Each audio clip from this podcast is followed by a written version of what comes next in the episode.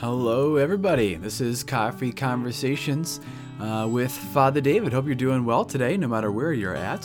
Whether you're uh, sitting on the couch with a nice cup of Joe or sitting in the car with uh, some Starbucks uh, or something. I hope you're doing well. So it's we're excited to be back uh, here today. So we're going to be doing something pretty interesting today. Uh, Deacon Bob was unfortunately not able to join into the conversation this week, just schedule and some different things. So I'm, I'm flying solo.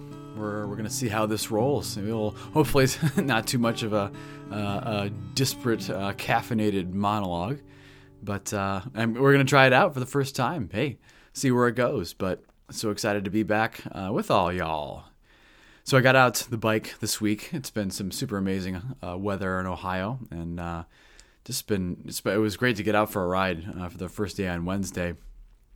And after uh, the wintertime, when I was doing some snowboarding, it's time to work out the other side of the legs now. so I think I realized uh, snowboarding and things, I was I was working out the hamstrings, you know, pretty well, getting down the hill and uh, maneuvering and and all that. But now it's time to work on the time to work on the quads on the on the front side of the legs. I was I was pretty exhausted um, just after a, a, a you know kind of probably nine mile ride, but so a little decent, but so it's it's good though. We're hope you're finding something good to do outside. You know, as the the, the weather gets uh, a bit warmer. And I'm feeling a little bit. I'm so I'm, I'm recording this on Friday afternoon, and I'm feeling uh, a little tired. Been uh, been fasting today a little bit. I had some. Uh, we had some uh, broccoli and and uh, broccoli and cauliflower pizza for for lunch around the around the staff area. So I had a piece of that. That was pretty tasty. But I'm I'm kind of feeling a little lightheaded. Um, just tired from the day, but hey, it's good. You know, I, I really have, I really have enjoyed fasting um, a little bit. It's kind of like a love hate relationship, kind of like, uh, kind of like cross country back in the day. You know, it's it's good for you. It's good for the body and the soul, but uh, it can it can really weigh at different times. But hey, we're offering it as a prayer on behalf of the church, and it's good to to not have attachments, you know, in your life, and to know I'm I don't need to uh, to have uh, food all the time, but hey, we're doing it. So today uh, we're gonna have a little shorter uh, of an episode because uh, we're not gonna have so much back and forth. But I wanted to share just some thoughts uh, that I shared with the school kids at our mass on Wednesday, and the kind of topic of this this conversation will be, you know, why why does the church have rules? Why does the church have rules? So you know, we might we we have we have faith in in our in our lives, and maybe we're we're kind of wondering about you know this this whole question. You know, why can't I just you know I love Jesus and kind of live my own life, and why does there kind of have to be you know all these rules at different times? I think if uh, you kind of look around the culture, I think you can see a good amount of maybe skepticism with uh, authority. And maybe sometimes we see this in relationship with the church. You know, how and why can the church tell me to do this uh, or that? And I see this uh, a lot amongst uh, younger people. You know, really, they have a lot of questions, uh, and they don't want to just hear, um, you know, hear kind of what the church has to say, but you really, why does it have to say it? So I think the the main kind of the main kind of thought from this will be that you know rules aren't bad, uh, but rules uh, are liberating. And ultimately, rules uh, can lead us to heaven. So just think about uh, in our in our own lives, you know. So our, our life is our life as kids. Our parents, you know, have have rules for us, right? I remember, you know, just one of the rules that, that I had. So my cousins lived two blocks away. Uh, we, we lived at a cul-de-sac, so there wasn't tons of traffic, uh, so we could kind of have a little bit of freedom, kind of ride the bike around and this stuff. Uh, but you know, I, I always had a rule for at least a good amount of time that I couldn't ride, you know, past my cousin's house. So I couldn't ride, you know, more than two blocks away. Then the other rule was that I had to be in before the street lights came on. So once you heard, you know, the uh, the flicker of the halogen, uh, the lights are in our in our neighborhood, um, you knew that it was it was time to start coming back a little bit. You know, this was the kind of the rule uh, that my, my parents set, and I usually was kind of skirting in, skirting right onto the right onto the street. Uh, it was there was the first dings, you know, of the um, of the uh, of the lights. But hey, you know, we made it we made it happen. Yeah, and you could say, you know, parents have rules for their kids, you know, and it's not just arbitrary. It's not just to tell them what to do, but it's really to keep them safe, you know, because at, at night, you know, it's harder to see, you know, kids on bikes and uh, there's only a certain amount of distance, you know, you want to have so you can, you know, can you can find your kids. Um, so if you if you yell out the front door, you know, you can you can know where they are. But it's not just parents, you know, that have um, rules in life. You know, rules happen in all kinds of other places. You know, think of think of sports. You know, we all love sports. We all love watching our favorite teams and favorite players, uh, and just the competition uh, that happens. You know, sports are fun because you know they have rules, right? So if if there weren't if sports didn't have any rules, it'd be you know pretty chaotic. You'd have uh, everyone would be flying around, kind of doing their own thing you know, in basketball, you can't you can't travel, you know, with the ball. You can't push anyone over. In football, you can't face mask anyone. You know, whenever there's a referee, um, you know, it's it's important that we listen to the referee's whistle because they have something, they have an important call to make on what just happened or this or that. And when, you know, we all we all know maybe uh, if we're if we're playing some pickup games, we all know that person uh, who is not fun to play with because they kind of bend the rules and you know kind of play their own way. You know, the rules are really meant to help facilitate the game and really allow everyone to you know enter into it as best as they can and really to enjoy it. So it's good that there's there's certain certain rules. Boundaries can bring freedom. I uh, I heard about there was a there was a study uh, done uh, at, a, at, a, at, a school, and it was kind of an inner city area. Uh, so there was the, the, school, and then there was the parking lot, there, but there really wasn't much room outside of that. It wasn't like a, at our at our parish we have this big grassy area, uh, and all that. But they they did an experiment when there wasn't a, so there wasn't a fence around this uh, around the pl- around the uh, playground area and uh, the parking lot for a good amount of time, and when there wasn't a fence, you know, a lot of the kids kept pretty close to the main building, to the school building. They didn't venture out, you know, pretty far. But they noticed that after a fence was put in, the kids then were able to use the they were able to utilize the whole of the parking lot, the whole of the playground uh, area. They didn't just keep close, uh, but they were really able to you know kind of see all the all the space that they could go, and there wasn't any worry about you know someone coming in and um, and kind of um, harassing them or, or, or whichever, kind of from the outside area. Truly, you know, rules can bring us freedom. Boundaries can be can be helpful in in life. And so we if we apply that to our faith, we can look at the scriptures and you know the Old Testament is talking about all about the the, the Israelite people and how God was was moving and walking with them. And if you look at the Old Testament, especially like the, the book of Deuteronomy and Numbers, there's like tons and tons and tons and tons of rules. The law was really how the Jewish people lived out their faith uh, in a real way. And we know that the, the famous of these rules, so these laws, were the Ten Commandments.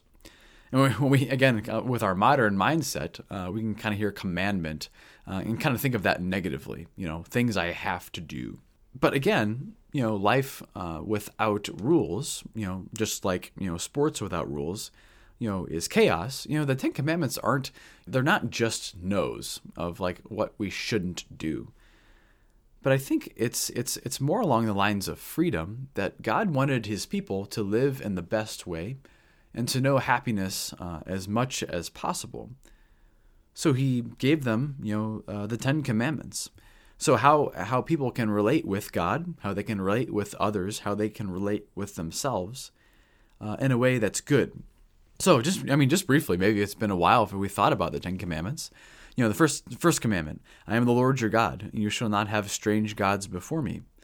So in the sense of you know God should be the highest and most important uh, thing, reality um, we're living for uh, in our lives. Second, you should not take the name of your Lord God in vain. You know, so not using uh, bad language, foul language, but particularly God's own name. Because when we use God's name, you know, it's like calling upon Him. Uh, but if we use it in kind of a trivial way, it's, it's kind of an insult, you know, really, uh, to God, who is uh, who is great and almighty and, and good for us. Third, remember to keep uh, holy the Lord's day. You know, so Sunday is a sacred day that we should come to Mass and we should pray on Sunday and we should set some time just being with our families. That you know, that's something really that, that more helps us uh, than anything. And God is is worthy of worship. The fact that He's given us everything, um, He's worthy, you know, to be, to give some time to. Number four, honor your father and your mother. So you know, not dis- disobeying our parents. You know, we're looking out for our parents. What do our parents need, uh, and respecting them. Number five, uh, you shall not kill. Uh, so certainly, um, you know, doing harm to our brothers and sisters uh, physically, you know, would be avoided. But but also, you know, not causing division, not saying mean, angry, or nasty things that really kind of do bring death, you know, to a relationship in a real way. Uh, sixth commandment: You should not commit adultery.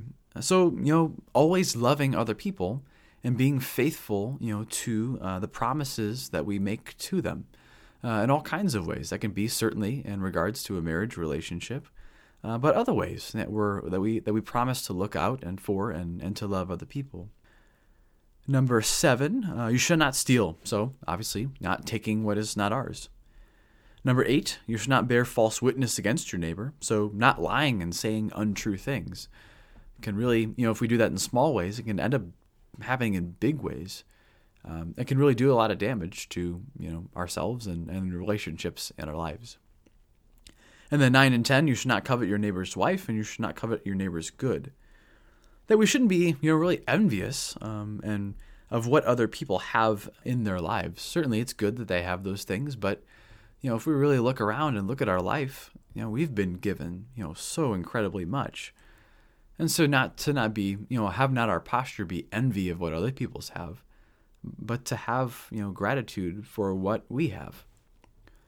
So all of these, you know, commandments, you know, are really ways of how do we live best uh, as human beings? How do we live best uh, as Christians? They're rooted towards our happiness ultimately, not just merely telling us what to do. So then we come to Jesus. And you know, Jesus was a great teacher for us uh, in in many ways, and he did give rules.